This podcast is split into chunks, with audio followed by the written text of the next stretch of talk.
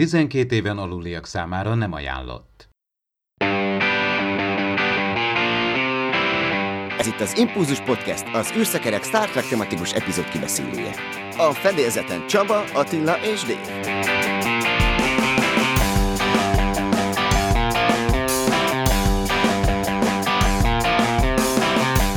Szervusztok, kedves hallgatók! Itt van a 123. adásunk, és itt van Attila és Dév is, a szokásos beszélgetőtársaim. Sziasztok, srácok! Sziasztok! Sziasztok! Én pedig Csaba vagyok. Kisebb-nagyobb hírmorzsák érkeztek. Azt hiszem, hogy Akiva Goldsman beszélt egy kicsit a Discovery harmadik évadáról, Patrick Stewart a Picard második évadáról, de én azt gondolom, hogy az igazán fontos hír az az, hogy láthatunk egy kiskutyát, akinek 7-9 implantja van, méghozzá egy olyan videóban, amiben egy hölgy elhegedüli az összes Star Trek főcímzenét, és ilyenkor derül ki számomra, hogy amikor át vannak hangszerelve ezek a főcímek, hogy mennyire jók maguk a témák, és így is működnek, sőt, így is átjön, hogy, hogy mennyire jók is ezek a zenék, és rögtön a, a sorozatnak a hangulata beugrik az ember fejében, amikor meghallja ezeket. Minden esetre érdekes ugye ennek a Viodance Duo-nak a YouTube csatornáját, aki tüzetesebben megnézi ők, végig ilyen cosplayekben, a sorozatokból vett hátterek előtt feldolgoznak mindenféle ilyen zenéket, úgyhogy minden geeknek érdemes ezt megnéznie, még a Star Trek-en túl is. Tényleg egy csodálatos, hogy az ember a saját tehetségével így meg tudja, tud valamit hozzájárulni magához a Star Trekhez is. Hát ők ezt megcsinálták, és tényleg le a kalappal előttük, hogy ebbe belemertek vágni, mert azért jó, mi nem zeneértők, botfülőek is, azért tényleg így áthangszerelni egy, egy, azt mondjuk nekünk egy ilyen már legendának számító zenéket tényleg hegedűre, meg ez valószínűleg nagy kihívás, sőt biztos, hogy az tényleg azt mondom, le a kalap előttük, és meg akik, akik mondjuk hasonlókat csinálnak, akár mondjuk akármelyik másik sci vagy film esetében is, hát ez, ez az igazi rajongás egyébként, hogy valamit vissza is adnak abból, amit ők kapnak a, a monitoron, vagy a képernyőn, vagy a filmvásznon.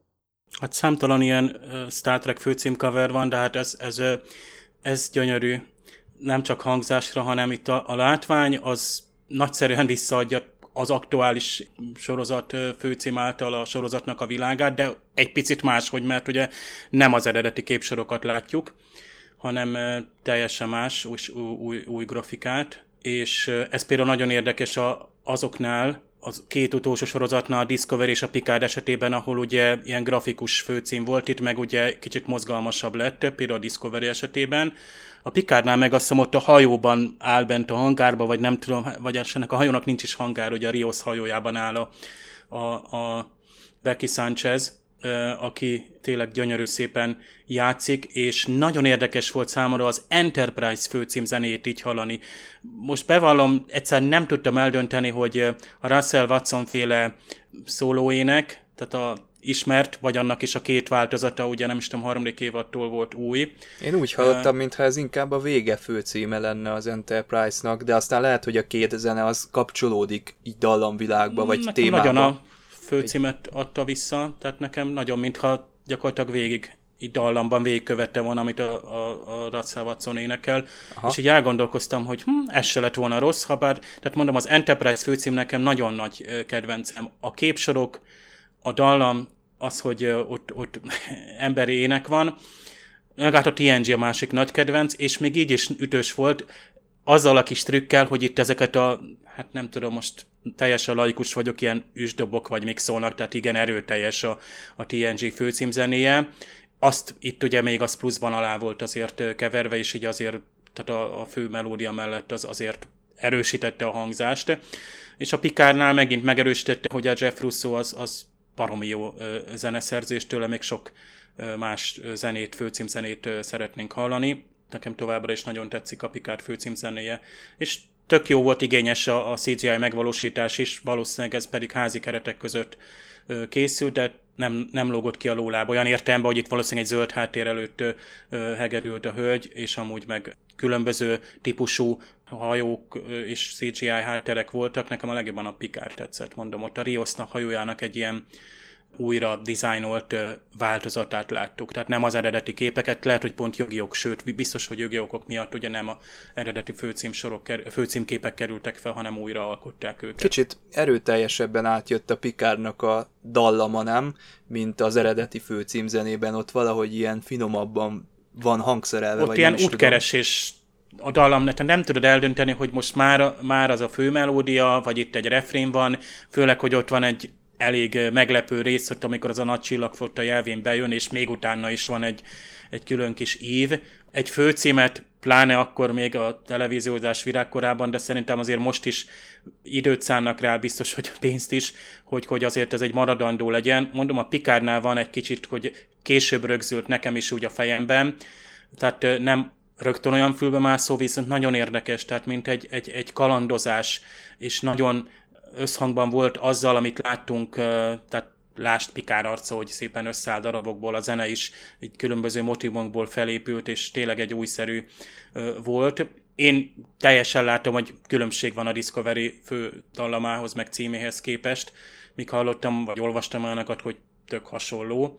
Nyilván lehet, hogy Jeff Russo ugyanazokból a, a, a, a teszem azt hangszerekből gazdálkodik, vagy, vagy ugyanaz a fő hangszercsoportok ugyanazok, vagy nem tudom, tehát most már megint laikusként, és szerintem innentől már nem is tudnék többet mondani, mert nem értek hozzá. Tetszett.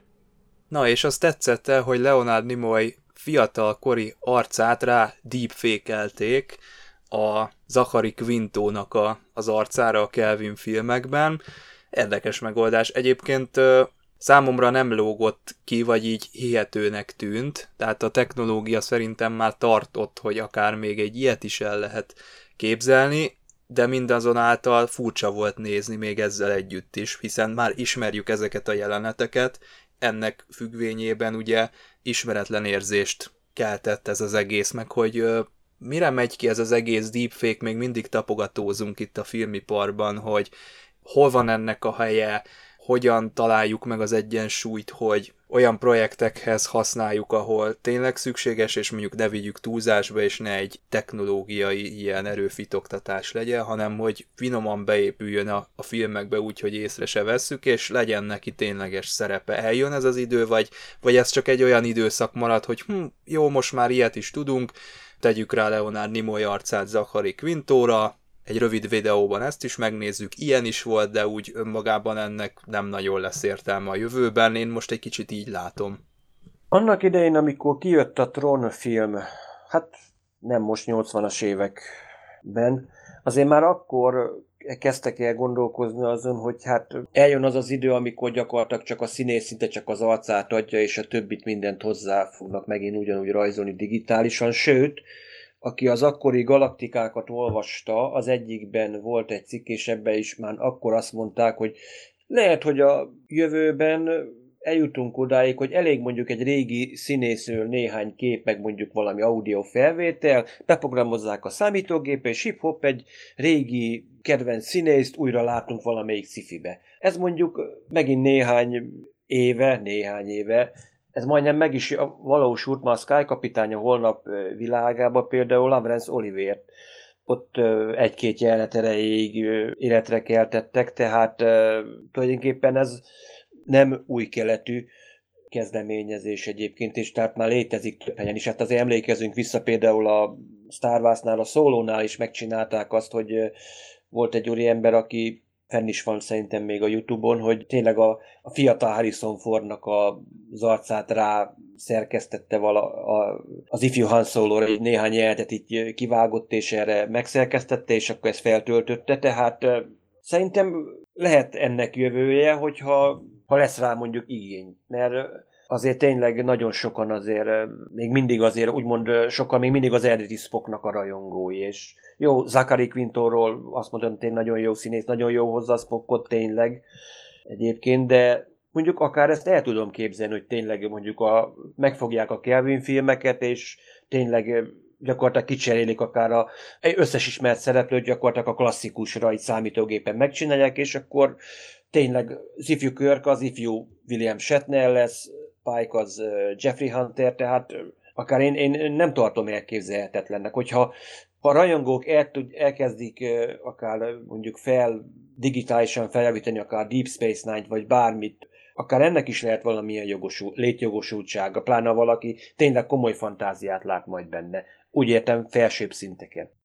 Hát főleg, ha színészekkel kezdik majd úgy aláíratni a szerződést, hogy teszem azt az arcvonása is felhasználhatók, tehát rögzíthetők. Hát már most is mondhatjuk azt, hogy az arcvonásai felhasználhatók például egy plakát készítésekor egy grafikában vagy képregényben jelennek meg, nem tudom, egy híres színész arcvonásai, vagy, vagy különböző marketing kampányokban, amihez persze a színész úgy járul hozzá, hogy nyilván, hogy a film bevételéből részesedve. Na most, ha téged utólag újra és újra felhasználnak, akkor abból te is majd részesedsz? Lásd mondjuk például, ha hangodat használják fel. Tehát lásd például egy korábbi zenemű, egy popzene felhasználása egy mozifilmben, vagy egy másik mozifilm bevágása, egy későbbi mozifilmben már az is mindenféle jogi akadályokba ütközhet. Egy arc felhasználása, tehát ott már abszolút nem csak jogi meg pénzdiakról beszélünk, hanem tényleg itt személyes vonatkozásokról, nagyon személyesekről. Hát nyilván nagyon emlékezetes ugye Tarkin, vagy Lea hercegnő ugye Rogue és, és ugye ott is feleségeket, barátnőket ültettek le a rajongók, hogy, hogy abszolút nem tudva előre, hogy, hogy ott már egy CGI arcról van szó, vajon fölismerik-e, és sokan már nem jöttek rá, tehát ez a bizonyos Uncanny Valley, tehát amikor úgymond még idegennek, vagy bizonytalannak, vagy furának, esetleg ijesztőnek találjuk, hogy már majdnem ember, de még nem teljesen emberszerű, de nagyon riasztó emberszerű, de látjuk, hogy még mesterséges, tehát ez a határ mosódik el nagyon lassan. Ugye ott volt vagy tíz éve, de már régebben a Final Fantasy film, ami pedig most már egy számítógépes játék tud sokkal többet valós időben. Tehát hihetetlen, hogy hova jutunk. Na most itt vissza tényleg akkor én próbálom értelmezni, próbáltam végértelmezni, amellett, hogy engem is lenyűgözött, és, és tényleg nagyon csodálkozom, hogy itt tart a technológia. Ráadásul ezt megint otthoni keretek között meg lehet csinálni. Tehát fogjuk magunkat, és akkor vannak a Zachary Quinto által eljátszott jelenet. Tehát nyilván a testtel, a test az úgy mozog, ahogy mozog. A fejről, az arcról van szó. Egyébként már itt felhívjuk a figyelmet arra, hogy ha netán egy fiatal színész tesznek rá egy öreg testre, vagy pont fordítva, akkor ugye egy öreg színésznek a teste nem úgy mozog, tehát erről most ne beszéljünk, hogy, hogy ennyire le lehet követni. Az arcról van szó, amelyik a legjellemzőbb, legtöbbet emberi arcokat látunk. Ott veszük észre legkönnyebben a hibát. Én se vettem volna, tehát nagyon oda kell nézni, hogy észreved a hibát. A YouTube kommentek csomót mondták, hogy jó, jó, de azért lehet itt, itt-ott javítani, meg még Leonard Nimoy hangja kéne, stb. Tehát itt végül is a Zakari Quintónak a mimikája, hogy mondjam, lett összemosva a Leonard Nimoynak a fix, tehát bizonyos arcvonásaival lást, szem, orr vagy száj forma, tehát ezek a fő arcvonások, amik statikusak, azok úgymond a Zakari Quintónak a dinamikus, tehát igazából a Quinto játszott, de egy Spock szemöldököt, vagy hogy mondjam, egy Leonard Nimoy szemöldököt, vagy orrot tettek oda, és az mozgott úgy, mint egy az Akari Quinto mozgatta, tehát igazából ő tette meg azt a mimikát, de valójában Leonard Nimoynak a arcát, mint egy maszkot használták. Nem tudom, érthető -e, tehát hogy, hogy hol mosódik össze most a két színész, hogy most akkor a, a Leonard Nimoy csak mint egy maszkot használták, és akkor mint egy üres hüvely, tehát csak ráhúzták, és igazából a, a Quinto tölti meg élettel ezt a maszkot, tehát itt majd kit illet a, a színészi, kit, kik, kik, kik kap Oscar díjat. Tehát, tehát ilyen, mikor kapnak majd akár Oscar díjat ilyen 3D motion capture színészek és a többi, aki mondjuk egy majmot játszik el, vagy nem tudom, egy kutyát. Ez az Akari Nimoy. Ez olyan, mint a Tuvix. Összemosódnak. Úristen, Nagyon a határok. Tuvix. Jó, ez az összemosódás. Hát nemrég néztem meg a Szárnyas fejvadász 2049-et, és tudjátok, hát az a nagyon nagy jelenet, nyilván itt sok nagy jelenet van, meg alapvető sci dolgok. Tehát a Joy, mint hologram, és ott van a, a, hát a prostituált, a Mackenzie Davis által játszott, tehát a, a utcalány, aki gyakorlatilag úgymond belebújik a, a, a Joy-nak a bőrébe, vagy fordítva, tehát így furcsán egymásra vetítik őket. Tehát a két arc, de ott ugye ennek egy, egy nagyon hogy mondjam, lényegé, meg egy ilyen emblematikus dolgot fejez ki ez az egész, hogy a, a K1 lesz mindkettőjükkel, de igazából az egyikükkel, tehát csak testet használ, és, és na mindegy, tehát itt is ez lesz, hogy testeket használunk fel, vagy voltak éppen azoknak a lenyomajtai, de hát ezt csináljuk már tök régen, hiszen mióta képrögzítés van, gyakorlatilag a színészek képei ott vannak mindenütt, tehát az, az utcákon, a reklámokban, tehát lehet, hogy ilyen szerződések alakulnak ki, és akkor eljátsza majd, ahogy például itt egy másik videóban láthattuk, hogy egy ifjú Patrick Stewartot rátettek a Tom Hardy által alakított Shinzon arcára, és akkor úgymond a, a saját klónját eljátszott. Tehát tényleg egyfajta klónozásról van itt szó. Tehát, és azt hiszem még klónozásnak is hívják sokszor a ilyen animációkban is, hogy fogjuk magunkat, és lemásolunk bizonyos motivumokat, vonásokat, sabronokat, és akkor azt egy új környezetben egy teljesen új élettel töltjük meg. Hát nekem az is kérdéses, teljesen laikusként kérdezem, hogy mekkora lehet ennek a számítási igénye egy ilyennek. Attila említette itt, hogy érdekes lenne megnézni mondjuk, hogy egy egész filmet így megcsinálnának a régi színészekkel, de vajon létezik-e a Földön ekkora egyrészt számítási kapacitás, másrészt lehet, hogy azért még az emberi szerkesztés is, meg a kis pepecselés is kell hozzá, ezt nem tudom megmondani igazából. Ugye ott voltak szintén Attila mondtad a rajongói felskálázások, hát az embertelen. Tehát én magam is kipróbáltam egy ilyen szoftvert, hogy na majd én csinálok itt magamnak egy tök jó 1080p-s epizódot, hát nem. Tehát ez nagyon nem így megy Mire az ember egy ilyen epizódot elkészít, hetek telnek el a kis otthoni számítógépével, és jó, nyilván nincs nekem a legjobb számítógépem a világon, meg nincs egy erőművem, de most jelenleg nincs olyan felhasználó által kapható gép szerintem, amivel vállalható és, és megvalósítható időn belül mondjuk egy sorozatnak akár csak egy évadát fel lehetne skálázni, mondjuk egy Voyager 1080p, mire így meg tud jelenni egy season van a torrenten, hát szerintem konkrétan letelik a Gergely naptár. Nincs, nincsen rá a rajongóknak a kezében megfelelő eszköz, és hát a stúdiók meg nyilván nem ezt az utat szeretnék járni, vagy nem, nem így működik számukra egy, egy felskálázás. Na de, lépjünk tovább a Leonard Quintóról, a Voyager panelre, ami kedden volt, ezt bemondtuk egyébként az előző adásunkban, elkezdtem nézni, de csak a háromnegyedéig jutottam, mert most itt a felvétel előtt kezdtem bele, és kifutottam az időből. Olyan nagyobb hírértéket nem találtam a dologban, azon túl, hogy kellemes a beszélgetés, és nagyon jó nézni minden Voyager rajongónak, aki adott esetben nagyon jól tud angolul, mert néha közel kellett hajolnom, és nagyon kellett fülelnem, hogy mit mondanak éppen, és mi a poén de van valamiféle felirat is, amit be lehet kapcsolni, ez is sokat segít.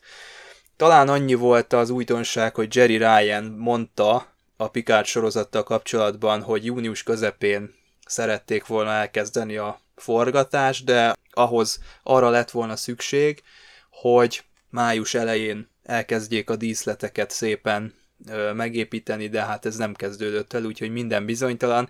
Ugye ezért bagatelizáltam el a a műsor elején a többi sorozattal kapcsolatos ilyen kis apró hírt is, mert még igazából semmit nem lehet tudni, és ilyen kötszurkálási időszak megy. Sajnos nagy az esély rá, hogy most a nyára tervezett ilyen konvencionökön azok a trélerek, meg azok az információ özönök, amik beszoktak következni, az most el fog maradni, úgyhogy sokáig ilyen kötszurkálós lesz a hangulat, de minden esetre ugye várjuk a Discovery sorozatot is, meg a, a Lower Decks-et is, de visszatérve erre a videóra, azért David az adás elején elmondta nekem, hogy valamiről azért nagyon lemaradtam, ott a végén történt valami nagyszabású dolog, amit még érdemes lett volna látnom, úgyhogy lehet, hogy azt, azt majd azért bepótolom, de még annyit hozzátennék, hogy ez a panel nem teljesen olyan volt, mint számítottam, mert egyszerre nem tudott megjelenni az összes színész, azt hiszem 5 vagy 6 darab bejelentkezést tudtak mutatni egyszerre, nem tudom, hogy ez technikailag ugye milyen szoftverrel, meg hogy hogyan szokott zajlani, nem volt mindenki egyszerre jelen, ez nekem kicsit levonta dolognak az értékéből, meg hát nyilván ott sok ember van egyszer, ott erősen moderálni is kellett, úgyhogy sorba beszéltek, de ettől függetlenül is jó volt őket így együtt látni egy képernyőn. De még mennyire. Bevallom, én is csak így, én, én, én csak így a háttérbe kitettem tévére, aztán ott, ott többször is így visszatekertem, viszont végignéztem, és ugye egy óra után van egy ilyen kis éneklés, ahol ugye igen, csak jó kis aláfestés van vizuálisan, és ilyen csápolások, meg táncikálás. Nagyon jó volt látni a, a színészeket, lát, jó látni, hogy jól vannak, bár azt hiszem két mögrú azért szegény, ő hát meg van fázva legalábbis, de tök jó volt. Hát a Gerett Wang, mint van profi podcaster, tehát ilyen, nem is tudom, ilyen popfilter, vagy mi volt ott, komoly mikrofonja van, mert ő profi podcaster, nyilván a Delta Flyers című podcastnak az egyik házigazdája, a Robert Duncan McNeil együtt, és hát ők már az ötödik Voyager epizódot dolgozták fel, tehát eljutottak a Fage-ig. Én a Parallaxba hallgattam bele egyébként, hát egyébként kis félórás szösszenetek hát, hozzánk képest. A Parallax Szólni is... kell nekik, hogy egy tisztességes Star Trek podcast 60 perc, vagy 1 óra 10 perc. Parallax is, annak van magyar verziója is még hozzá, a Parallax is podcastben. Így van. Így van, Parallaxis Podcast, és hát ha már itt Parallaxisról beszélünk, én pont most az adás előtt hallgattam, de nem azért késtem. szóval, hogy a, a Berci 40 hashtaggel a Parallaxis Facebook oldalán, tehát beírjátok a Facebookba, hogy Berci 40, és mi az a Berci 40? Farkas Bertalan 40 évvel ezelőtt, úristen, az hihetetlen, mert amúgy, ha Attila melegondolsz, nekünk ez tök modern volt, hogy Farkas Bertalan az űrben, tehát nekünk az általános iskola nyilván nem pont abban az időben, de pár évvel később. No lényeg az, De hogy arról beszéltek. mert amikor volt az űrbe, én utána, én akkor már gyakorlatilag iskolába jártam, és tudom, hogy a Hat szomszéd... évesen? Hát igen, akkor jártál iskolába. Hát akkor kezdtem, hát figyelj, azért hat évesen tudod kezdett kelni, és utána, azt hiszem, utána a következő Nem biztos. a szomszéd, a szomszéd településen tudom, hogy akkor volt ilyen iskolai rendezvény szervezve, hogy iskolásoknak, hogy akkor lehetett megnézni. Hát nem nekünk, mert nálunk nem jött, de szomszéd településen volt, azt tudom. Hiszen ő? Csak, igen. Meg azért ne felejtsd el, Gyulaháza nekem mondjuk körülbelül olyan 30 kilométerre van. Úgyhogy a Gyulaháza nekem nincs messze, ahon, ahon a szülőfaluja egyébként. Úgy láttam az emlékművet egyébként, ami ott van egyébként, az úgynevezett űrmúzeum tiszteletére. Hú. Hát Gyulaháza ott van nem messze tőlem, hát Szabolcs megye. Szóval Parallaxis Podcast 26. adás, Farkas Bertalan, hallgassátok meg. Valós időben megy a Berci 40 hashtaggel ugye a közvetítés, és ilyen volt a Holdra szállásról is volt egy valós idejű, egy ilyen egyórás kiadása a hát a Parallaxisnak meg a Szokolébresztőnek így közösen volt egy videó, YouTube videó alatt, tehát élő holdra szállás, tök jó élő holdra szállást nézni, mert még így 50 év után is valami döbbenetes. De a Delta szóval... Flyers-t is hallgassátok. Most kedvet Delta csináltál, Dave, hogy csak fél órás. Nagyon de... jó a főcímzenéjük. Biztos nekik is tehát ez volt, ugyanabban a cipőben jártak, mint te, Csaba, hogy ugye igazi, tehát jogvédett zenét akármennyire ők színészek nem használhatnak, nyilván ez egy magán podcast, amit ők csinálnak, tehát ők csináltak, vagy csináltattak ők is, míg Csaba ugye a mi főcímzeneinket azt te szerzed, és egyre újabb és újabb melódiák hangzanak el, és lepnek meg minket adás közben, meg előtt és után.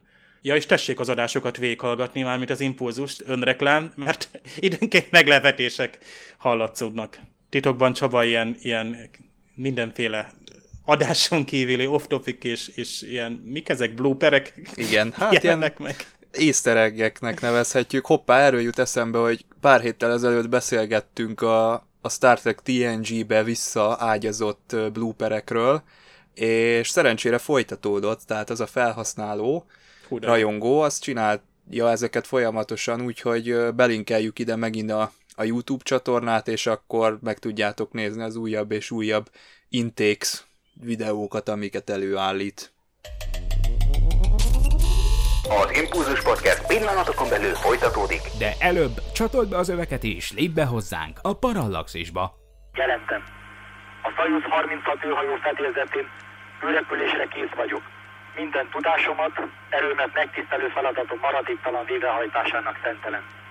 Farkas Bertalan százados, Soyuz 36 kutatóűrhajósa. 1980. május 26-án magyar idő szerint 20 óra 20 perckor elindult a világűrbe a Soyuz 36 űrhajó fedélzetén Farkas Bertalan századossal a Magyar Népköztársaság kutató űrhajósával. Tudományos és fantasztikus élményekre vágysz. Akkor csatold az öveket és lépj be hozzánk a Parallaxisba. Tudomány és fantasztikum.hu Figyelem! A műsorban spoilerek bukkanhatnak fel.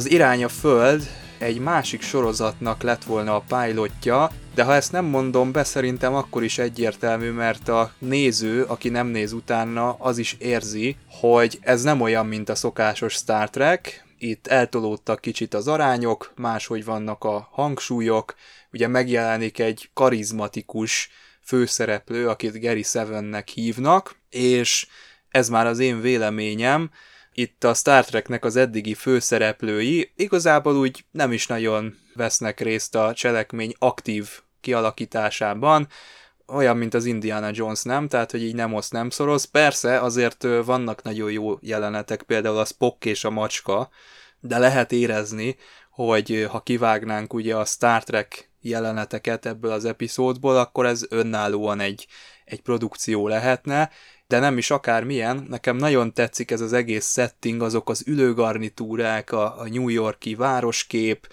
valahogy úgy minden olyan jól összeállt, a, a rakétáról készült ilyen archív felvételek is nagyon ott vannak a szeren, és egy különleges hangulata van ennek az epizódnak, amit én sosem tudtam igazán hova tenni és elhelyezni a, a Star Trekben, mindig úgy nagyon kilógott nekem, de egy olyan nagyon kellemesen kilógó érzést jelentett, ez valami nagyon más, mint amit eddig megszoktunk, és bizony ebből lehetett volna egy sorozat, az volt a probléma, hogy a Star Trek az bármelyik pillanatban bejelenthette volna a az NBC, hogy nem, nem kívánják ezt tovább húzni, mert sokba kerül, nem nézi a kutya se, és akkor Gene Roddenberry ebben a, ezzel a sorozattal folytatta volna az őszi szezont. Egyébként tök jó lett volna még úgy is ez, hogy megmarad a Star Trek, és lett volna egy Gary Seven spin-off párhuzamosan ezzel. Nyilván ennyi kapacitása nem volt Roddenberryéknek, de én úgy gondolom, hogy talán itt a nem kánoni vonalon ez a Gary Seven biztosan egy, egy termékeny dolog lehetett, ezt majd ti fiúk elmondjátok, hogy milyen képregények, meg milyen utóélete van ennek az egésznek. Pont a 60-as években, ez ugye 68. Ebben az időszakban az ilyen, ilyen titkos, titkos titkos szolgálatok, hát ilyen nem tudom másképp megfogalmazni, az ember mindenki tudta, hogy na van CIA, FBI, stb. stb. Nem tudom, hát egy jó pár éve vagyunk még a Watergate botrány előtt, tehát ugye az embereket izgatta hogy a kémeknek a világa, meg hogy olyan rejtélyes világok, hát azért gondoljunk meg, ekkoriban, 60-as években rengeteg olyan kémsorozat született, mint a Minimax, amiből később film is, mozifilm is készült, aki tudja a kicsikém, az ügynök haláli, tulajdonképpen annak a sorozatnak egy ilyen új remékje, akkor az Anglő embere, ahol ugye orosz és amerikai ügynök harcol egy, egy, együtt ilyen valóban nemzetközi terroristákkal, akkor ott volt például a, a 6 millió dolláros férfi, tehát akkoriban az ilyen különleges titkosszolgálatok, hogy igen, hogy nem csak CIA van meg egyebek, hanem vannak még titkosabb valamilyen szervezetek, amik úgy ö, a háttérben mozgolódnak, tulajdonképpen erre volt igény Amerikába is, meg máshol is. Tulajdonképpen Gary Seven is tulajdonképpen ebbe a akkori időknek a folytonosságába itt bele, betagozódik tulajdonképpen a többi ilyen ö, sorozatokba is, mert ő is tulajdonképpen egy ilyen olyan titkos ügynök, akit nem tudjunk pontosan betagozni, mert nem is a hivatalos szervekhez nem tartozik, de viszont mégis egy rejtélyes, ráadásul földön kívüli szervezetnek. Tehát tulajdonképpen ő egy Napoleon szóló, csak földön kívüli megbízókkal, meg nem olyan, nem olyan vidám, nem olyan humoros természet, mert látszik itt egy elég, elég komoly és tapasztalt vérprofit tud itt a színész előadni Gary Severről. Másrészt viszont ha aki megnézi ezt az epizódot, akkor óvatatlanul észrevesz egy eh, másik párhuzamot is, például az angol sorozattal, a Dr. Vóval, ami már 63 óta ment, tehát már 5 éve ez van, és tulajdonképpen, ha megnézzük, eh, szinte Gary Seven és mondjuk egy doktor között, mármint az akkori doktor között, nagyon sok hasonlóság van. Például látjuk ez a kis szervó, ami a, amit tulajdonképpen ő minden megold, ahogy a dokja az ultraszonikus csavarhúzóval, vagy, vagy például az Ankley embereiben például az egy kommunikátor a golyóstól gyakorlatilag, meg egyébre is lehet használni. Tehát itt Ez úgymond egy újabb, de már track változatú, ilyen különleges ügynököt kaptunk volna, ha tényleg, ha mégis le kellett volna Star Treknek húzni a rollót, akkor tényleg egy ilyen Uncle embere, úgy mondjuk ilyen, ilyen földön kívüli verzióját, Rodemberi tényleg nyugodtan folytathatta volna, és gyakorlatilag a témákba lehetett volna még akár olyan újfajta Star Trek-et kaptunk volna, amire még ma se, ami még szerintem ma is megállna a helyét, hogyha ma leforgatnának egy ehhez hasonlót. Talán a Bigyó felügyelő sírba tette ezt a műfajt végleg. Hú, hát azt nagyon gyorsan felejtsük el az Inspector Gadgetet. Nem tudom, hogy annak korai változata az mi volt. Hát nekem végig ugye James Bond, Simon Templar jutott eszembe, és nem véletlen, a 60-as évek ebből a szempontból nagyon mozgalmas időszak. Pont 68 meg amúgy más szempontból is mozgalmas egy év volt, ahogy a Spock is itt, itt jelenti Körtnek, hogy gyakorlatilag egy egész adatszalagot megtöltene az, ami történt ebben az évben. Majd erre ki fogunk szerintem térni. Tehát ez az epizód, ez, ez annyira top kedvencek között van, tényleg a bútorok, ahogy mondtad. Az egész háttér, időutazás, megint oda megyünk vissza, ami a kedvenc korszak, tehát nekem mindig itt van az a kettőség, hogy azért szeretem az eredeti sorozatot, mert a 60-as években készült, és annak a hangulata még az Enterprise belsére is rásugárzódik, nem még amikor visszamegyünk az időben, akkor itt van a, Apollo program, jó, itt egy kis csalás van, mert nyilván ez a McKinney bázis, ez így össze van mixelve a, a, a Kennedy Space Center, meg itt a, tényleg van egy Saturn 5-ös rakéta, tehát ilyen stock footage-ből van, meg nyilván a Paramount stúdióból, de baromi jól. Tehát úristen, azok a felvételek, ahogy ott a Gary Seven ott van a, a rakétán, tehát a kilövő állványon. Tehát ilyet nem is tudom, Men in Black 3-ban láttam utoljára, ott meg tele van gondolom CGI-jal. És hát micsoda ötlet, hát pont abban a korban egy ilyen kémsorozat, nagyon menő lett volna. Most picit nehezebben tudjuk elképzelni, pláne itt szovjet ügynökökkel, tehát egy, egy spin-off, és ráadásul lesz ugye ilyen backdoor pilotként, én nem is tudom, pár évvel ezelőtt hallottam tényleg arról, hogy ez az epizód, mert amikor annak idején ezt, ezt nézegettem, egyszerűen csak egy jó kis időutazós epizód volt, és fogalm se volt, hogy ez, tehát teljesen összekötöttem a, a Return to Tomorrow epizóddal, ugye a Christopher kapitányossal, hogy tök, tök ugyanabba a korba megyünk vissza, nem ugyanoda, itt már rutin az időutazás, tök jó, hogy még egy ilyen időutazós epizód van, de egyszerűen ezt, hogy ilyen, ezt annak szánták, hogy itt a Star Trek-en belül jó trükk, mert ugye költségvetése benne volt, egyúttal egy Star Trek epizód, ott van az egész produkciós háttér mögötted, és így prezentálsz egy új sorozat pilotot. Ugye ez manapság már, már nagyon rutinosan megy, a nagy sorozatok, gondolatok Jag, ből kinőtt az NCIS, Buffy, Angel, Stargate van ból az Atlantis, ott a két epizód is van, hogy a, elmegyünk a Antarktiszra, aztán felfedezzük Atlantiszt. TNG-ből is bizonyos módon a Deep Space Nine kinőtt, ugye volt ott is egy dupla epizód, Discovery-ből nőtt ki a Strange New World című sorozat, most már így ezt ki lehet jelenteni, de nem volt backdoor pilotja, úgy szóval ott lassan nőtt ki, tehát ki gyökere, gyökerei ott vannak. Arrow, Zöldiászból Flash, Green Arrow, The Canaries, ez most, a DC Titansból pedig a Doom Patrol, és nagyon jó sorozat lett az is. Tehát ezek úgymond kísérletezések, de sokszor elbukik, tehát van egy backdoor pilot, vagy annak szánják, nagy műsoridőt kap egy új szereplő, és valami miatt a stúdió nem találja szimpatikusnak. Nagyon érdekes, mert ugye ha a Star Trek újszerűt hozott be, akkor szerintem egy ilyen eh, idegen, de mégsem idegen, földön túli technológiát használó, de ugyanakkor mégis ember, mert ő földi ember, ne felejtsük el, hogy a 194-es ügynök Gary Seven, ő földi ember, és eh, ahogy másokat is, mint a korábbi ügynököket, végül is ezek az idegen lények, meg nem nevezett idegen lények több ezer éve a Földről eltérítették, elvitték, kiképezték, tehát úgymond már jó régóta visznek el így embereket, kiképezik, hogy később visszatérjenek, hogy különböző, tehát ilyen high mint ez a Beta 5-ös komputer, vagy ugye ez a, mi volt ez a toll, ez a szonikus csavarhúzó, és a, nem is tudom, Men in Black-nek a neutralizátor, vagy neutralizáló, Igen, mert gyakorlatilag azt csinálja, kicsit megrészegíti az embert, és, és Igen, a lényeg az, hogy... Vizsgálat. Egyébként 6000 éve, Gary Seven mondja is, hogy 6000 éve visznek el így embereket. Mondjuk De őt is 6000 évvel ezelőtt vitték Nem el? biztos.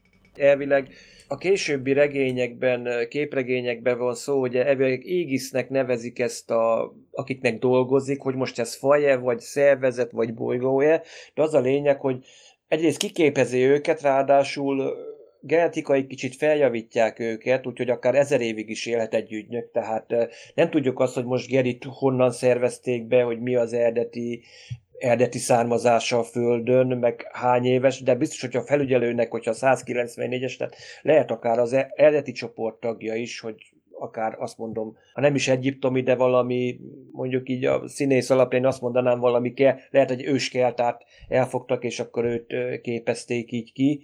Nekem mindig így a Paul Andersonnak az időjárőr sorozata jut eszembe, hogy ott is volt egy ilyen, hogy különböző helyekről toboroztak embereket, és akkor kiképzik őket egy távoli akadémián, és utána mindig visszaküldik őket a saját idejükbe. Itt viszont nem ez történt, hanem itt ilyen felügyelőként küldi az Égis Gerit egy fontos időpillanatban. De honnan tudják már, mint sem a őt kiképző idegen fa. Egyébként a képregényben lehet látni, és ezért ajánlom, hogy ne vacsora közben olvassátok, mert hát eléggé nem humanoid és elég nagy darab lényekről van szó, egyszer látjuk őket rajzolva, de ők nem időutazók, tehát itt nem arról van szó, a Gary Seven sem tudja előre ezeket a dolgokat. Tehát néha ő teljesen véletlenül csöppen helysz, különböző helyzetekbe, ezt onnan tudom, hogy végig is én elolvastam mind az öt képregényt, ami gyakorlatilag egy picit bemutatja, hogy milyen lett volna ez a sorozat. Az IDW képregény kiadó 2008-tól kihozott öt darab füzet, öt sztori, totálisan lehozza a hangulatot, tehát tényleg, mintha ebből az epizódból kilépnél, ott van a Roberta Lincoln, a kis csetlő botló szöszi, aki már azért addigra eléggé el tudja fogadni, hogy mi, mi is ez a szitu, ott van Isis, időnként ő is átváltozik, de azért csak finoman, és igen ritkán át a macskaként intézi el, ugye rámordul, vagy ráförmed, rá miaukol a adott helyzetbe a illetőkre, őről nem tudunk meg sokkal többet a képregényből se. Ott van a Beta 5, ugyanez az iroda, ugyanez a lakás, vagy nem tudom mi, gyönyörűen ott is a bútorok, ez a teleport. Egyébként az egyik részben a teleportot arra használja Roberta Lincoln, hogy ruhákat próbál. Mert ugye mindig, amikor küldetésre mennek, ugye ők átöltöznek. Tehát így azonnali ruhacsere van, és akkor vagy CIA ügynök lesz, vagy professzor, vagy ezredes lesz a Gary Sevenből, és a Roberta is vagy ilyen doktornő lesz, vagy kutatótiszt, vagy stb.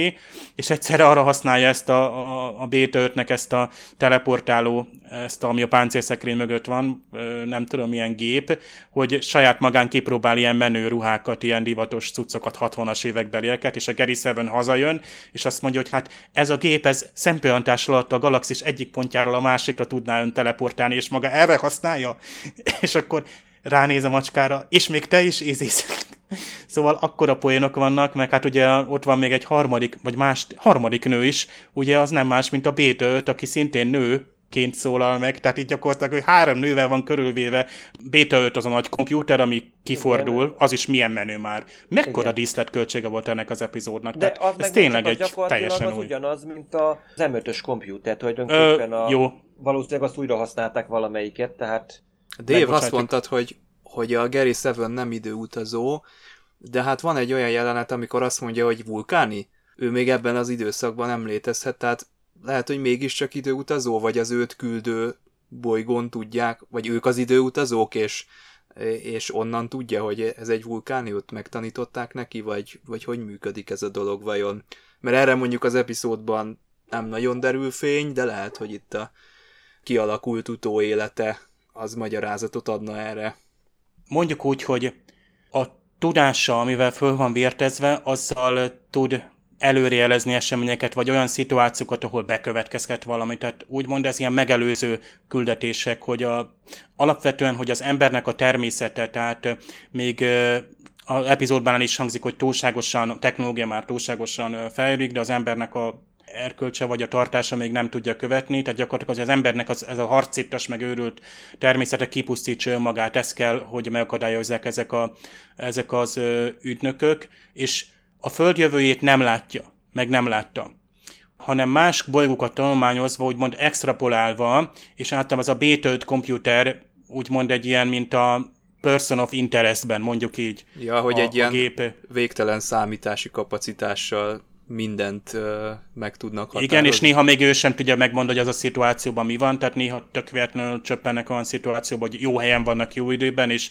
valamit meg tudnak, vagy meg kell akadályozni. Általában mindig ilyen, tehát hogy mondjam, azért ezek a nem túl bonyolult történetek vannak itt például az történeteképregényben, meg ez az alapszituáció sem volt túl bonyolult, bár itt tényleg valami előre jelzés vagy jóslás kell, hogy lásson, hiszen itt a, ugye a bekövetkező majdnem katasztrófa, az igazából, tehát ilyen predestinációs paradoxon van itt, ugye bár az a végén itt el is hangzik, hogy, hogy az Enterprise jelen volt, és azért alakult ilyen jól a dolog, míg ha lehet, hogyha nem lett volna jelen, akkor tényleg bekövetkezik, de hát a Gary Seven is ott volt, tehát itt, itt most, és ugye a Spock meg a Körk ezt a végén csak elfogadják, hogy oké, okay, neki jogosultsága van erre, vagy neki sokkal nagyobb tudása van arra, mert, mert olyan képzést kapott, ami alapján ők, ő, ő a megfelelő döntést hozza, de Spock az utolsó pillanatig nyilvánvalóan hadakozik, tehát, és körke bízza, hogy itt a logika már nem segít, és nem lehet elölteni, hogy Gary Seven az jót tesz, vagy nem. És egyébként a nézővel is kicsit eljátszatják, mert tök jó, hogy, hogy bár látjuk a Gary seven ugye... Hát igen, azért érezzük, is, hogy... csomó képernyődeje van. Érezzük, hogy a Gary Sevenbe meg lehet bízni nézőként. Persze.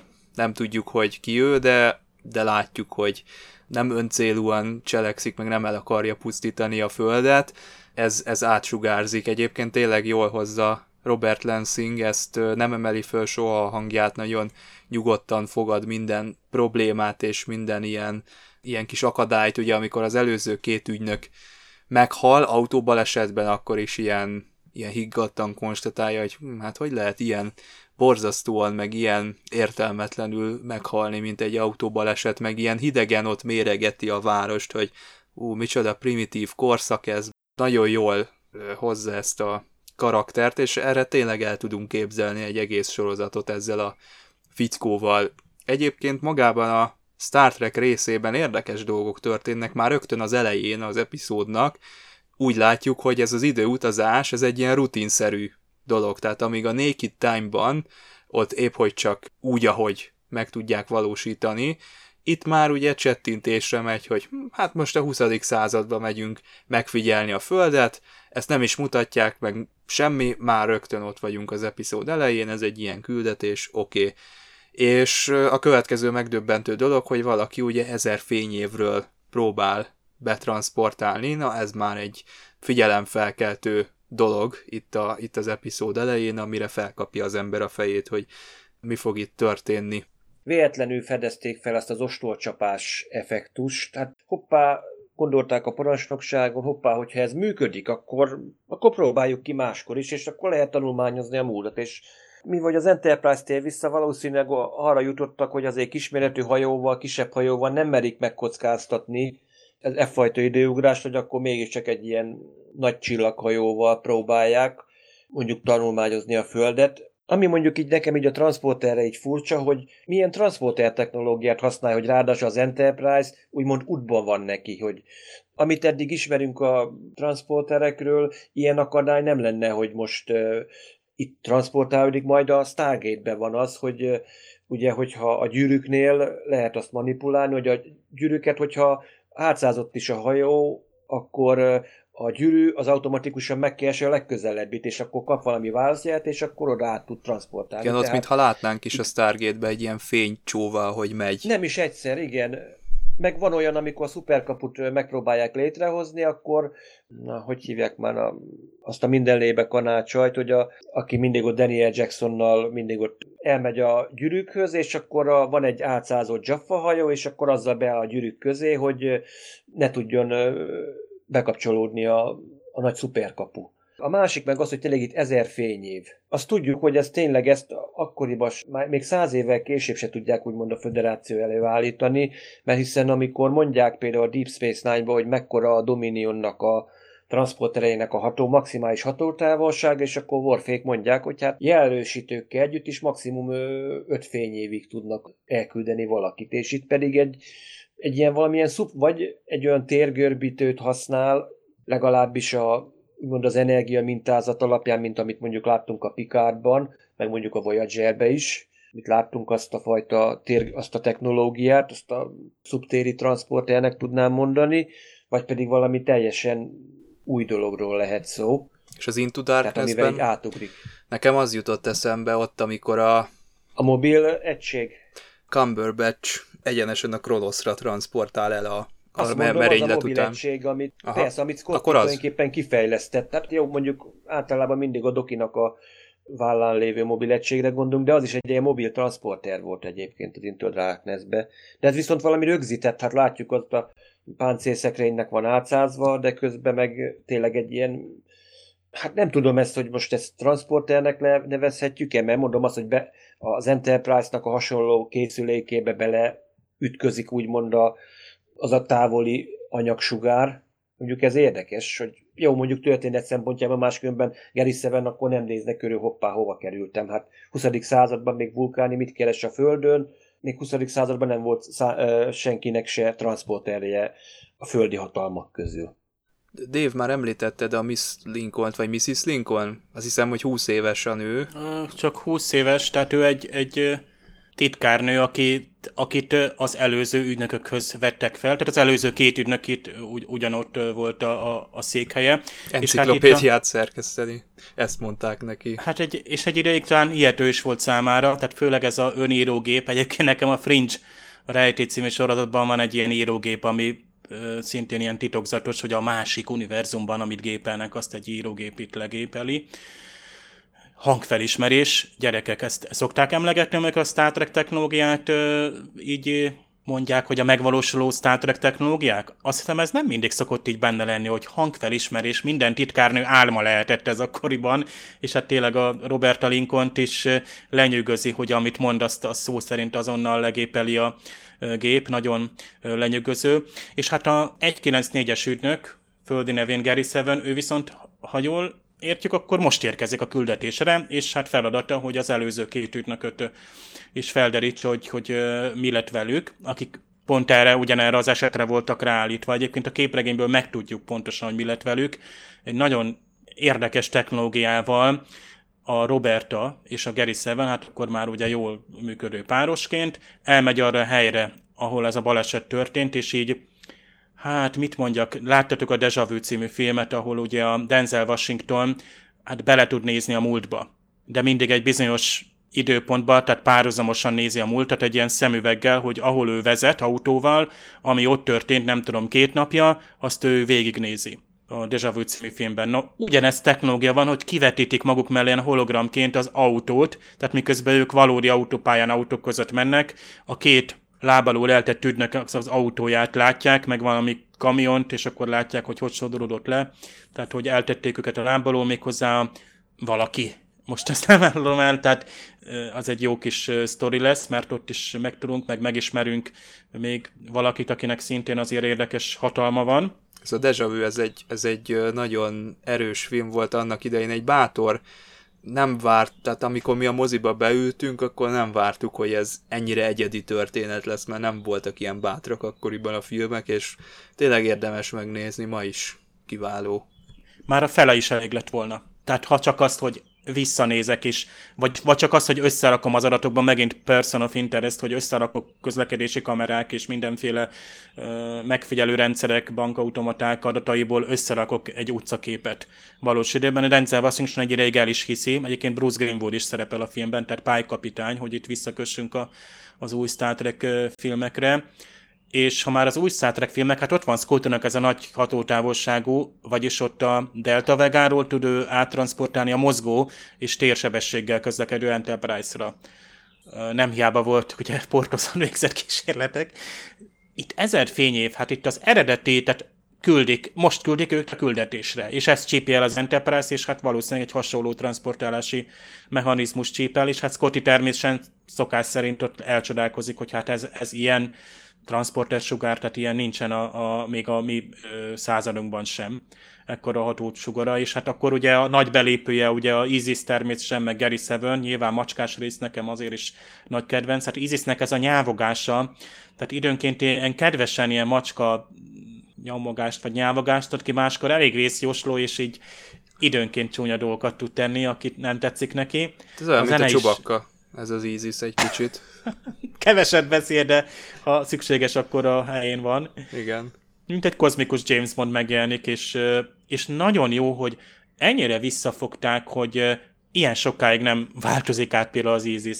Ez, ez tök jó, tehát itt ahhoz képest, hogy mekkora technológia előnye van a Gary Sevennek. Ha belegondolunk, ez olyan, mint ha azt mondanád, hogy a TNG-t behozod ide 68-ba, hogy uh, holofedélzet, még gyorsabb hajók, és a többi, tehát akkor itt, itt replikátor, tehát akkor rögtön elcsodálkoznánk, hogy hú, hát ez, ez, ez hogy kerül a Star Trekbe. Viszont így, hogy hoz valaki egy ilyen technológiát magával, egy nagyon fejlett komputert, ilyen átöltöző képességet és nagy tele- teleport, plusz ezt a kis kézi eszközt, amivel zárakat nyit. Igazából két funkció van, zárakat tud kinyitni, és embereket tud hatástalan tenni, illetve ilyen Jerry trükköt, ilyen elme befolyásolást tud végrehajtani. Tehát tényleg a doktor, aki ki vagy Dokinak a szonikus screwdriver, nem tudom mi az a csavarhúzó, vagy most Szonikus csavarhúzónak szokták Vigyázz, mert a doktor Hújarangok azonnal elkezdik kommentbe pötyögni, hogy mi a hivatalos uh, magyar és Jó, angol. de a, általában mindig a magyar szinkronban mindig az van, hogy szónikus csavarhúzó.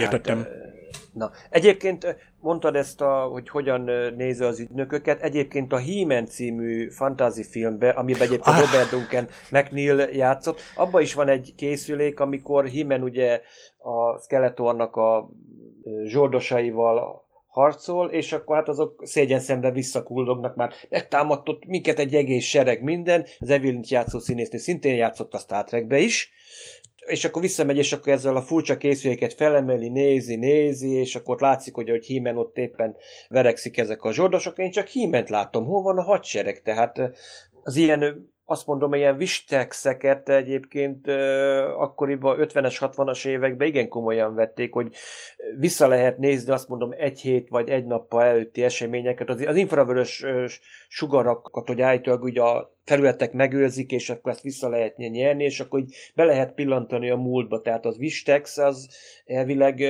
ez a technológia akár meg is valósulhatott volna, csak ennek is van valamilyen alapja ezeknek a dolgoknak, hogy igen, visszanézne a múltat. De egyébként a fantázi, fantázikban is vannak hasonló ilyen apró trükkök. Az a jó ebbe a részbe, hogy rögtön a, a néző elé teszi, hogy mi vár rá. Például a Roberta Lincoln is az első másodpercben kiderül, mikor ott kerülgeti azt a bajszos embert az utcán, hogy na, itt, itt akkor ez a vicces nő lesz ebben a epizódban, és tudjuk, hogy, hogy innentől kezdve neki mi lesz a szerepe. Egyébként maga a színésznő, Terry Garr nem szívesen emlékszik vissza a Star Trekre, vagy hát valamiféle némasági fogadalmat vezetett be, mert az interjúk során kikötötte, hogy nem szeretne a Star Trekről beszélni. Ennek valószínűleg köze lehet ahhoz, hogy Gene Roddenberry, aki az előkészítésben nagyon szorgalmas volt, ugye David kiemelte, hogy mennyire szemet gyönyörködtetőek itt a díszletek és az egész epizódnak a, a tálalása, hát ez nagyban köszönhető Gene Roddenberrynek, aki nagyon oda tette magát, és minden egyes négyzetmilliméterét felügyelte a, az egésznek. Na hát ő döntötte el, hogy a, azt a szoknyát, amit eredetileg a jelmez tervező készített Terry Gar számára, hát az úgy nem lesz jó, rövidebbnek kell lennie, mindent meg kell mutatni, amit meg lehet, és hát ez egyrészt se a jelmeztervezőnek, se Terry Garnak nem tetszett. Különös rejtély kapcsolódik még ehhez az epizódhoz, méghozzá az, hogy az Isis-t megtestesítő színésznő arra az egy, hát rövid ö, snittre, vagy pár snitre, aki be lett vonva, nem tudtuk, hogy ki ő. Egyébként tök jó, hogy ezzel az egy kis ilyen megjelenéssel is pont a Roberta Lincoln szivatták meg, tehát ez is ezt a vicces színésznőt célozta, de magát ezt a színésznőt nem ismertük, tehát valamikor tavaly márciusban derült ki, hogy ki ő. Volt a világnak elképzelése előtte valami Playboy modellel hozták kapcsolatba, aki, aki megcáfolta, vagy nem is tudta, hogy miről van szó, de aztán Larry Nemeczek és a The Track Files kiástak valami ilyen ősrégi forgatási dokumentációt, amiből ki, kiderült, hogy tulajdonképpen April Tatro volt a szóban forgó, beugró színésznő, és hát föl is keresték, és meg is erősítette, hogy valóban ő volt az, és ő játszotta el Isis-t, amikor emberi formában láttuk.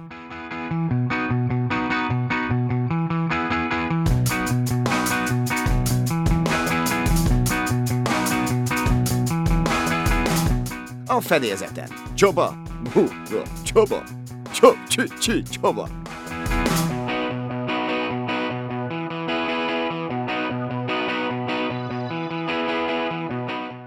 Rögtön az epizódnak a, a címe, Irány a Föld. Na ez, ez itt a, a kicsit az a probléma, hogy ez az assignment, ez, ez szinte szó szerint kifejezi azt, hogy a Gary Seven ez, ez mit csinál, neveztesen egy, egy megbizatása van. Méghozzá az a Földre vonatkozó. Tehát a megbizatás tárgya az a Föld. Tehát a küldetés tárgya a Föld.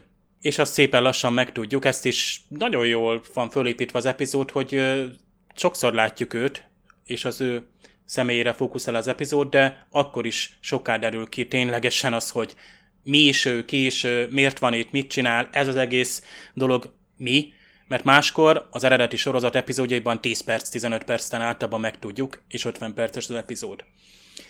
A Csaba már mondott, hogy itt rutinossá vált az időutazás, ez egyébként tényleg feltűnő, de az, hogy mit használnak, hát ez a bizonyos ö, ostorcsapás, paritja effektus, ezt itt nem is úgy mondják, hanem itt azt mondják, hogy Lightspeed Breakaway Factor, tehát a nap gravitációs gyorsítását felhasználva, és ismerjük ezt a implózió folyamatot, amit ugye az első évadban már láttunk, és a negyedik mozifilmben is, amikor 1986-ban térnek vissza a hőseink, persze akkor egy Klingon ragadozó madáron, Spock számításait követve, de nyilvánvalóan itt is talán Spock számított. Itt már erre nem is szentelnek figyelmet, lényeg az, hogy visszatértek a 20. századba, és méghozzá a védőpajzsok mögött elrejtőznek, és a misszió az nem más, a küldetés, mint történelmi kutatás.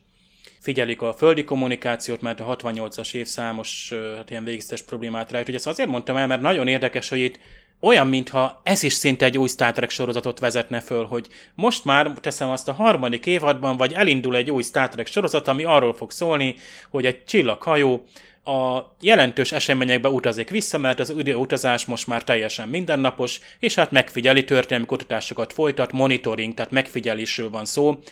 Uh, nyilván itt a beavatkozás nyilván, hogy itt is vonatkozik. Tudjuk, hogy a be nem avatkozás, az minden időutazásos epizódnál, még a időutazást lazán vevő eredeti sorozatnál is fontos. Aztán beavatkozás történik, amikor körkék elkapják Gary Seven transportássugarát, itt az Intercepted miért avatkoztak be, miért kaptak el engem. Tehát valahogy a, a Scotty által, tehát úgy szóval a, a transporter, tehát gyakorlatilag a más transporter sugarát kaptuk el, aki a fedélzetre akart sugározni, de nem akart oda sugározni, nyilvánvalóan, hogy valahogy így útban voltunk, ez egyébként egy kicsit homályos része az epizódnak. Aztán hát jön a szokásos biztonsági őrség kirendelése, a magyarban nem hangzik el, de Körk on the double, tehát megkettőzött biztonsági őrséget kér a transporter állomásra.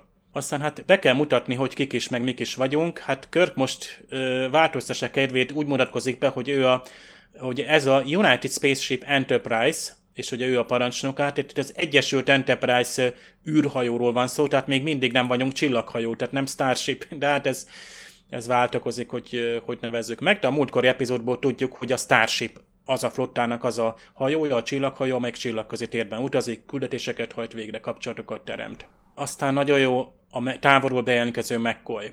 Mi folyik ott nálatok, what's going on down there, és itt confinement prisoner, tehát itt, itt valamiképpen a fogdát próbálják úgy megnevezni, tehát nem a Brig megnevezés van itt még, hogy egy különös figurát zártunk be a fogdába, és meg kell nézni, hogy ki vagy mi ő, és még Spock idegszorítása sem állítja meg, itt a Nerf Pinchnek a jó kis fordításáról ö, van szó. Aztán, what do you make of the cat? Mr. Spock mit állít meg a macskáról? Hát Spock meglepetésszerűen nagyon ragaszkodik, és furcsa mód vonzódik ehhez a kedves állathoz. Itt még egy jó poén, vizuális poén, hogy Körk videótelefonál a Scottival, hát ugye a három oldalú kijelzőként, és hát a külső kamera az egész véletlenül teljesen úgy működik, mint egy televíziós kamera, követi a színészt, tehát a Scottit még végig kíséri, miközben a gépházban mozog. Aztán itt Orbital Nuclear Warhead Platform, tehát egy nukleáris csapásmérő űrfegyver fellövése, és itt javítjuk, hogy most ezt manapság már felbocsátásnak mondjuk, még akkor is, ha tehát rakétáról van szó. És hát ugye ez a bázis, ez a bizonyos McKinney űr bázis, amit ugye a Kennedy Space Centernek az, a különböző archív, meg egyéb más távoli, közeli képeiből, álló képeiből rakták össze, illetőleg a Paramount Studio nagyon ügyesen, mert nagyon jobbak a közeli képek is, például, hogy a Gary Seven megy fölfelé a lifttel, nem is tudom, hogy oldották meg ilyen, ilyen jól, legalábbis az új felújított változatban. Aztán itt, amit a ügynökökről elmondanak, azért érdekes, mert egy kicsit megvilágítja a Gary Seven háttérét, hogy Agents, ugye ez a bizonyos két másik, tehát a 201-es és 347-es ügynök, szerint lehet, hogy tényleg ilyen sok ügynök van már, de lényeg az, hogy are male and female descendants of human ancestors, tehát itt emberi, embereknek a leszármazottjai, vagy emberi ősök leszármazottjai, tehát még mindig nem teljesen értjük, egyébként a képregényekből se derül ki, hogy, hogy mi is történik, amikor kit ragadnak el, miért őt viszik el, hogy történik a kiképzés, lehet, hogy erre sor került volna tényleg a sorozatban, ha az megvalósul, de hát a Gary seven is mintegy 6000 évvel ezelőtt földről elszállított ősök leszármazottai, ezek az ügynökök, akik is mondják ezt a évszámot. És generációk, tehát születésük óta a magyarban így mondják, de generációk óta trenírozzák a küldetésre méghozzá annak a, ugye az a tárgya, hogy az földi technológia és tudomány túl gyorsan fejlődik, de a politikai és társadalmi tudás, emberi tudat itt a magyar úgy fordítja, nem tudom miért, nem annyira fejlődik, és a célja a küldetésnek prevent Earth civilization from destroying itself, tehát a földi civilizáció önpusztítását akadályozza meg Gary Seven és társai küldetése, hogy felnőhessen az eszközeihez. Nagyon jó gondolat, sorozat alapnak is nagyon jó, Star Trekhez is nagyon jól illik. Before it can mature into a peaceful, peaceful society. Hát ugye ez a jövőbeli békés társadalom, ami, amire kialakul. Nyilvánvaló, hogy inkább a múltba kell visszamenni ezekre a küldetésekre, és már nem a föderáció világában lesznek ilyen önpusztító veszélyek. Természetesen az Enterprise-nak a raktárában, vagy rakterében mindig vannak korhűruhák. Tehát például náci egyenruhák is voltak, de itt is 20. századi egyenruhák. Egyébként amíg a Janeway kapitányok visszamennek 1996-ba, és ott is tudtak kérni 20. század végi földi civil ruhát, elég színeseket. és itt azt mondja Kirk Spocknak, hogy have vagy ship stores prepare to proper costumes, stand by to beam us down. Itt azt, mondják, azt mondja magyarul, hogy hozasson ide a korhű ruhákat, és készítse elő a gépet, a transporter állomást egyébként.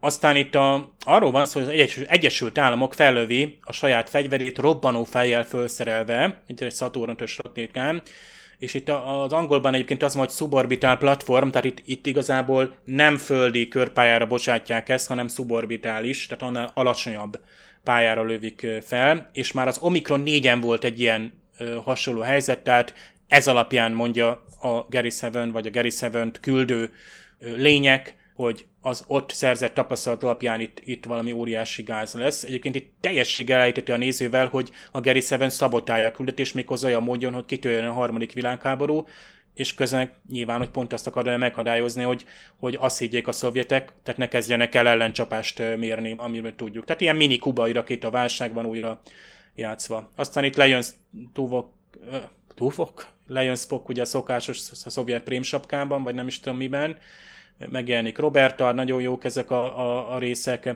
Itt van ugye a beszélő, nem beszélő írógép, hanem a írógép, ami az emberi beszédet fölismeri. Aztán itt elhangzik az, hogy a 12-es B, hát apartment, tehát az inkább valami lakásszerűség, ahol ki van alakítva egy iroda, tehát lakásnak álcázott főhadiszállásról van szó, és itt el is hangzik, hogy a 811 East, tehát a 6. utca és a 811-nek a kereszteződés, hát itt egy New Yorki utcáról van szó.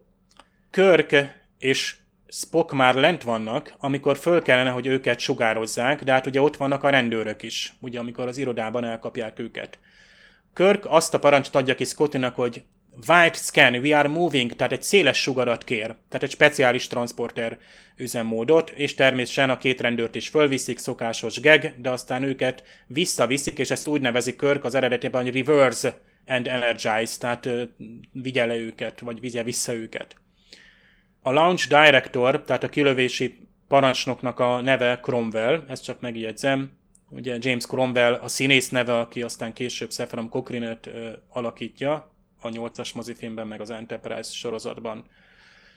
Aztán itt van a Launchpad hangzik el, amit ugye nagyon gyakran hallunk, amikor ilyen felbocsátásokról van szó. Ezek az indítóállások. Itt nem is tudom, hogy nevezik, kilőve állványként nevezik talán a magyarban, a Launchpad vagy Gantry Aztán itt a meteorológiai műhold képét látják, ami inkább egy helikopter által rögzített felvételt. Nagyon látjuk, hogy dinamikus mozgó felvétel. Amit akar látni a Scotty, olyan állásban megy ez a műhold, nagyon praktikus módon, bár egy meteorológiai műhold alacsony a pályán van nyilván csak néhány száz kilométerre. Aztán a Grand Stations, ezt is ismerjük, aki a űrhajózás történetet követi, hogy különböző követőállomások követik a rakétákat, ekkoriban még, hiszen a, a amikor a rakéta egy bizonyos orbiton van, tehát a Föld körüli pályán, vagy akár egy alacsonyabb pályán, akkor már eltűnik ugye a, a követő ernyőkről, és így más állomásoknak kell átvenni, például hát a holdra szállás körül, például Ausztráliában és más partner országoknak az állomásairól vették át, ugye például a televízióadást is, ami lejött televízióadásot, gyakorlatilag egy másik tévékamera fölvette, és úgy játszották be az amerikai televíziós rendszerbe. Tehát bonyolult volt, hogy a Holdról élő televízió felvétel menjen, teljesen más tévérendszerek voltak. Amúgy hatalmas dolog még ma is belegondolva. Aztán itt a kapcsolódja a rakétára, itt arról van szó, hogy a Gary Seven kiadja a komputernek, hát itt a telemetriát mondja, tehát itt igazából már itt próbálja hát elcsípni, a rakétának a vezérlését átvenni. Uhura, szovjet rádiódásokat fog, most nem tudom mi volt az eredeti angolban ki is, ezt biztos, hogy kimondta.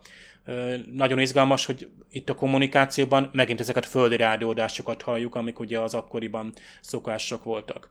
Rosszul fordított magasságadat 550 kilométert elnézést, 550 miles tehát mérföldet 550 kilométernek fordítanak, későbbekben már a fordító észhez kap, és a 100, tehát a 100 miles a 100 mérföldet 150 kilométernek fordítja, ami tényleg van 150-160 kilométer.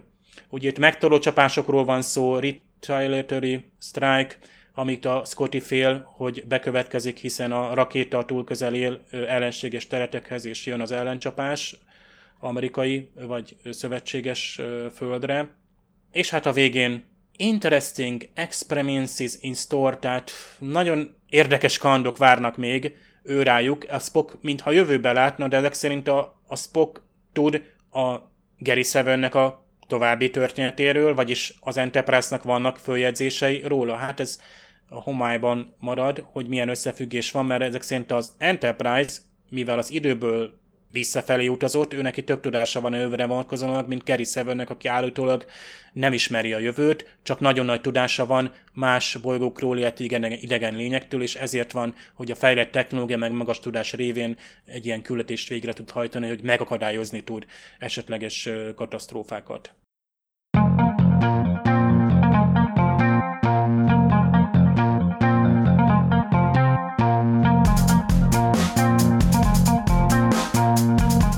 Olyan érzésem van, mintha egy crossovert néznék, bár benne vannak ilyen aprócska kis Star Trek-szerű gondolatok, és hát ijesztően közel került a valósághoz ez az epizód, hiszen Spock egy fontos merényletről beszél, és hat nappal később, miután bemutatták az epizódot, Martin Luther King Jr.-t lelőtték, illetve a, ugyanezen a napon az Apollo 6 is felbocsátásra került, és hát az is eltérült, bár erre volt hivatalos magyarázat, és minden tisztázódott utána, de hát Körk elmondja az epizódba, hogy nyilván ezt majd megmagyarázzák, és nem a valós eseményeket fogják a nyilvánosság elé tárni, úgyhogy az ilyen Star Trek-es összeesküvés hívőknek van itt alapanyag bőven.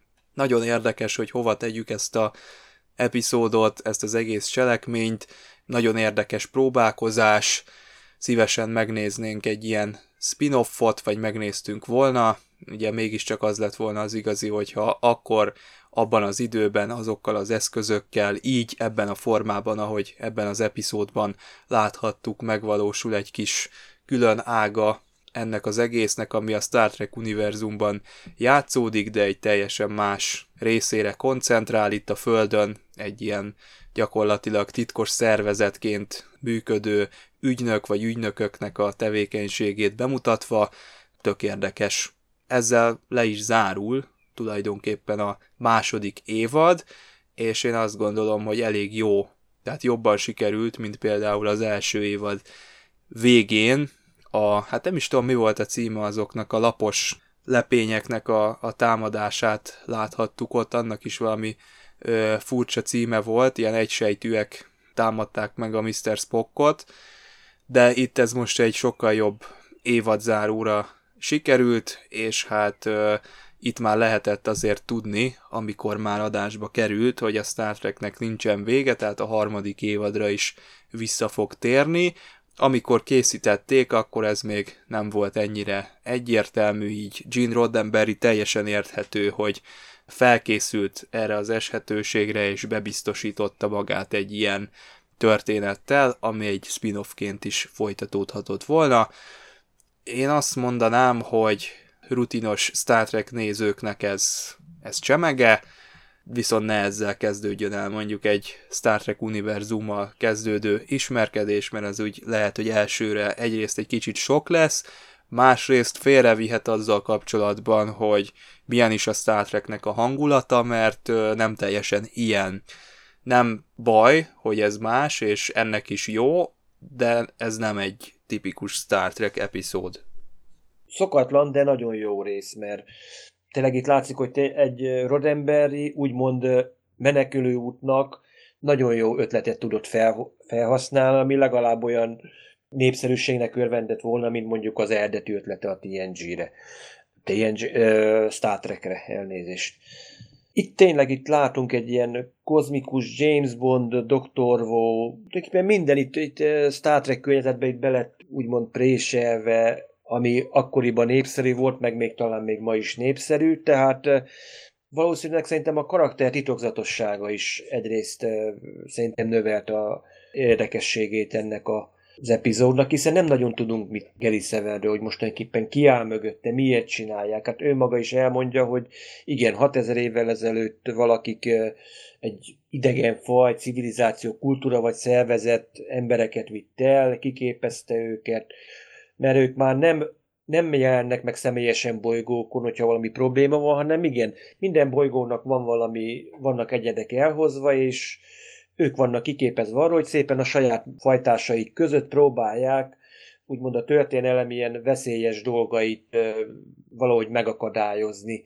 És, mint később tudjuk, azért Gary Seven fel fog tűnni más szerepekbe is. Lesz valamilyen szerepe egyébként magában a temporális hidegháború, vagy legalábbis az eugenetikus háborúba is, hiszen tudjuk, hogy Roberta Lincolnnal fontos szerepük lesz abban, hogy a maga ez a temporális háború úgy zárul le, hogy észre se veszük gyakorlatilag. Magát a háborút se veszük észre mi, mint emberek, közönséges emberek, hogy szinte nem is tudunk a génjavítottakról, csak majd, majd a távoli jövőbe derül ki, hogy vannak. Sőt, nem csak Körkel lesz további kalandja, hanem még Pikát kapitánya is. Tehát hiába úgymond ő neki a feladata ott az 1960 60-as, 70-es, meg 20. század elejeig tart, de gyakorlatilag bárhol feltűnhet. Tényleg egy olyan színfoltja ennek a Star amit szerintem kára lett volna kihagyni, hogyha ezt nem, nem lépik meg, mert itt tényleg itt megmutassuk, hogy nem csak van a föderáción kívül, volt és van is nála fejlettebb, sokkal fejlettebb civilizáció, és gyakorlatilag ezektől akár a második évadban is láthattunk nem is egyet, hogy tényleg vannak ősi civilizációk, amelyik lehet, hogy kihal, van amelyik kihal, de van amelyik még most is létezik. 5-6 ezer év is azért. Egy 6 ezer évet nem tudunk felfogni úgy, mint egy átlagember. Egy száz évet még meg tudunk érteni a történelemben, de 6 ezer év alatt egy bolygónak a teljes arculata megváltozott, sőt, akár 50 év alatt is a civilizáció. Hosszú távon gondolkozó, jó szándékú civilizációt vagy szervezetetnek a képviselőjét látjuk, hogy igen, itt megpróbálnak valamit megakadályozni, hogy tényleg az ő, azt mondjuk ez a hidegháborús versengés tényleg ne legyen, ne folyuljon harmadik világháborúig. Mert hiszen tudjuk azért ekkoriban tényleg a az űrnek a militarizálása 68-ban még igen komoly téma volt, majd csak később jön majd a különböző nemzetközi szerződések, hogy igen, az űrben nem telepíthetünk atombombát, stb. stb., amit persze mint minden szerződés, azért ki lehet játszani, úgymond az ember az apró betűs részbe is belekukucskál, de úgymond mai szemmel nézve is tulajdonképpen beleillene abba, hogy igen, itt volt egy, hogy igen, hogy lemondott az USA a zűrbe telepített atomraké, atomfegyverekről, tehát akkor igen, akkor valószínűleg a többiek is, és ez valamiféle, valahogy összehozta az embereket, hogy hoppá, itt van a fejünk fölött egy atomfegyver, bármilyen műszaki hiba, hogy említették is, bármi történik, véletlenül is megtörtént egy, egy rakétaindítás, és akkor hoppá, kitör a harmadik hidegháború, pedig nem volt rá semmi ok, meg nem is kellene ok lenni. Nagyon sok vetülte van ennek az epizódnak is, és én mondjuk erre azt mondanám, hogy 10-ből 10-es lenne ez az epizód. És ajánlom tényleg én is mindenkinek a képregényeket is, mert abban is tényleg sok érdekes dolgot felfedezhetnek. A pontszámot azt teljesen osztom Attila veled. Nagyszerű sorozat lehetett volna ebből. Vagy akár egy visszatérő szereplő, egy kúhoz hasonló kaliberű visszatérő, hát nem ellenfél, hanem bár emlékszünk, hogy a TNG-ben volt ez az utazó történész, aki ugye kiadta magát, hogy a jövőből jött, és hogy ő csak megfigyeli itt a múltat, de igazából meg pont fordítva. Szóval itt nagyon jó tulajdonság a Gary Sevennek nekem ez a sótlanság. Ez nagyon tetszik egyébként a, a James Bondokban is. Azért kedvem például én a Craig-et is szeretem James Bondként. Tehát szeretem ezt a, ezt a, a szikár szűkszavú, sótlan, csak a munkájára koncentráló embert és itt már olvastam egyik tartalmi leírásnál, hogy perce, perce, és ott van Roberta Lincoln, a szép szőke nő, és akkor majd ott mi lesz, hogy lesz képregények szerint spoiler, spoiler, nem, öt képregény van, egyébként 2008-ban jelentek meg, és hát nagyon röviden viszik tovább az ő kalandjaikat, és van egy-két kaland, amelyik kapcsolatba kerül Körk kapitányjal is, és amit mondtál, hogy az eugenikus háború az nagyon izgalmas, mert hasonló titkos vagy tiltott, túlfejlett katonai, vagy hát nem katonai, de kísérletekre bukkannak ők a 60-as, 70-es években is, és hát bizony azt meg kell akadályozni, hogy állítani, tehát hogy ne fejlődjön annyira túl a tudomány. Most nekem eszembe jut a Fringe, a Rejtély című sorozat, lassan már ki lesz tiltva a Impulzus podcastból, de hát annyi Star Trek vonatkozása van, nem csak azért, mert Leonard Nimoy egy fajsúlyos, erőteljes karaktert játszik, benne, tíz epizódban szerepel csak Nimoy, de hát hihetetlen figura. De a lényeg az, hogy ott a, a rejtében vannak az úgynevezett figyelők, observers, azt hiszem az angolban, ilyen kopasz emberek, és kiderül, hogy ugyanaz a kopasz fickó ott volt, nem tudom, Egyiptomban is, meg nem tudom, 200 éve, meg a világháború kiterősekor, és hogy ők mik vagy kik, egyébként ez egy jó kis felfedés a rejtének, és ezért nem is mondjuk el jó, tök jó, hogy a Gary Severnek nincs ilyen képesség, hogy a jövőben lát. Tehát ő korábbi vagy más bolygókon szerzett vagy áthagyományozott ismeretekből, tehát itt egy nagyon nagy tudása van ennek a fajnak, aki őt küldte, és úgy gondolja, hogy érdemes arra az emberiség, hogy megmentsék önmagától ezekben a helyzetekben, hogy tovább tudjon fejlődni, amikor egy, egy békés és már önmagát nem kipusztító és fegyelmezett fajjá változik. Ez sokszor elhangzik a Star Trekben, de nyugodtan egy Star Trek spin-off sorozat is szólhatna erről, hogy itt ö, valaki van, igaz nem ilyen félisteni képességekkel, hogy jön valaki, aki mondjuk időben is utazgat, és ö, egy csettintéssel megold mindent, bár ezek az eszközök azért elég fejlettek, tehát itt azért jó történeteket kell alátenni, de nagyjából a képregények is kalandos kém történetek, tehát például első képregény rögtön azzal kezdődik, hogy Roberta Lincoln és a a Gary Seven egy toronyházban, egy ilyen irodaház külső falán másznak be valahova, mert valami tudósnak a titkos föld alatti fúziós kísérletét kell megakadályozniuk, és egy új mexikói atomkutató intézetbe kell belépülniük. ISIS is akcióba lép, követi egy disszidált szovjet ügynököt, és így tovább. Aztán a másik epizód, vagy képregény azért izgalmas, mert visszamegy az első évados Tomorrow Yesterday történetére, egészen odáig, hogy Ugyanaz megtörténik, visszamegy az Enterprise ugye a, a, az időben, ott van Christopher kapitány az Enterprise-on, nem kéne ott lennie, a kamera rögzítette az Enterprise-t, meg kell szerezni a felvételeket. Nyilván körkék lemennek, oké, okay, de Gary Seven is ott van, és közben ott ugyanazon a bázison egy folyosóval odébb próbálja elterelni az őrök figyelmét, meg neutralizálni őket, meg mindenféle ISIS is akcióba lép, aztán az Enterprise-on is fönt lesznek Robert Lincoln DOS uniformban természetesen, mini ruhában, és ráadásul, mivel van még egy időutazásos csavar, hogy a Christopher-t visszaviszik, hirtelen két Roberta Lincoln lesz, szóval jó kis csavaros sztori. és így tovább, tehát szóba kerül az, hogy ezt a két korábbi ügynököt hogyan tették el lábalól, ott például már ez a fölmerül, mint klónozás, génkísérletek, egy titkos egyemik, illetve rakétabázis kísérlet, visszatérő ez a McKinley bázis, és egy nagyon megható részét mondta Attila, hogy hát ő még Pikárral is találkozhat. Hát például az ISIS, hát látjuk a ISIS-t, aki ugyanúgy néz ki nőként, és látjuk a Roberta Lincoln-t, aki a unokájával sétálgat Washingtonban, és ők találkoznak valami miatt. A végén csak annyit látunk, hogy már Isisnek is vannak saját kis akciói, ő ilyen vigilanti lesz, tehát itt macskaként próbál ilyen ellopott táskáknak a rendőröknek kézre keríteni ilyen piti tolvajokat, de aztán ott van egy ilyen utalás arra, hogy Igazából a nagy ellenfél az valonnan a galaxisból jön, a vulkányok ellen tudtak nekiállni, de itt a Földön például az atombomba, vagy az azzal összefüggő hát visszaélések is őnekik köszönhetők, és akkor ővelük kell szembe szállni, ott egy picit elszáll már, tehát túlmegy. Tehát mihelyt bejön egy kozmikus másik ellenfél, számomra eltűnik annak a varázsa, hogy itt vagyunk a Földön, és ügynökként kiadjuk magunkat NSA, vagy CIA, vagy nem tudom milyen ügynöknek, jó dumákkal vagyunk, ott egy jó nő, aki nagyon is okos egyébként itt a Robertnak, magas az IQ-ja.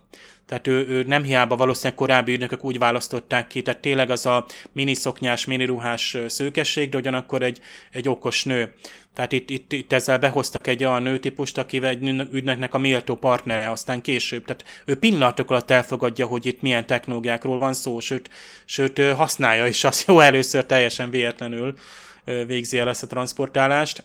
Aztán van egy nagyon Nixonos rész, ezt már tényleg most már nem is mondom tovább, a Nixont lemásolják a kínaiak, amikor Nixon Kínába megy, ott van egy Al Nixon, aki valójában ugye egy ügynök, és akkor őt kell neutralizálni, és akkor itt nagyon jó, hogy a, a Air Force One fedélzetére transportálnak, NSA ügynökként a, a Gary Seven meg a Roberta, és még a Watergate is belekerült, tehát itt, itt baromira beleszőjük, ugye ez már 72-ben játszódik, később van, tehát itt, itt nagyon jó, hogy, hogy bármit kisütkedő ebből, a megfelelő, tehát a korba beleteszed a Star Treknek a csak nagyon apró halvány eszenciáját, az, hogy az emberiség többre érdemes, vagy most még az emberiség önpusztító lehet, ezt meg lehet akadályozni, egy-két ilyen high-tech kütyüt is beleteszel, egy ilyen James Bondos karakter simán belefér 60-as évekbe, tehát a, a, a Star Trekben is visszatérő ilyen karaktertípus, Körkül is simán elképzelnénk, hogy őt is visszaküldjük az időbe, és ő lesz ilyen James Bond időügynök. Tehát nagyon jó a, a, a fő karakter, szívesen elnéznénk, elolvasgatnánk tovább a történeteit, ezért számomra is ez maximális pontszám és a legjobb epizódok között van a visszatérő motivumok kitiltásával kapcsolatban az impulzusban az a szófordulat is visszatérő, hogy mit tiltunk ki, tehát lehet, hogy azt is ki kell tiltani, tehát egy ilyen hóhért kivégző hóhér, akit szintén ki kell végezni, egy ilyen végtelen spirálba fogunk kerülni, ugye, mint hogyha egy ilyen tükörszobába mennénk be, csapdába fogunk kerülni ezzel a helyzettel, attól tartok, viszont szerencsére sikerült a második évadra pontot tenni, illetve befejezni ezt az egész szezont. A második és harmadik évad között tartunk egy kis szünetet, lesz pár olyan adás, ahol speciális témákkal készülünk, még nem árulom el, hogy mivel, de visszatérünk a jövő héten, tartsatok akkor is velünk, sziasztok! Sziasztok! Sziasztok!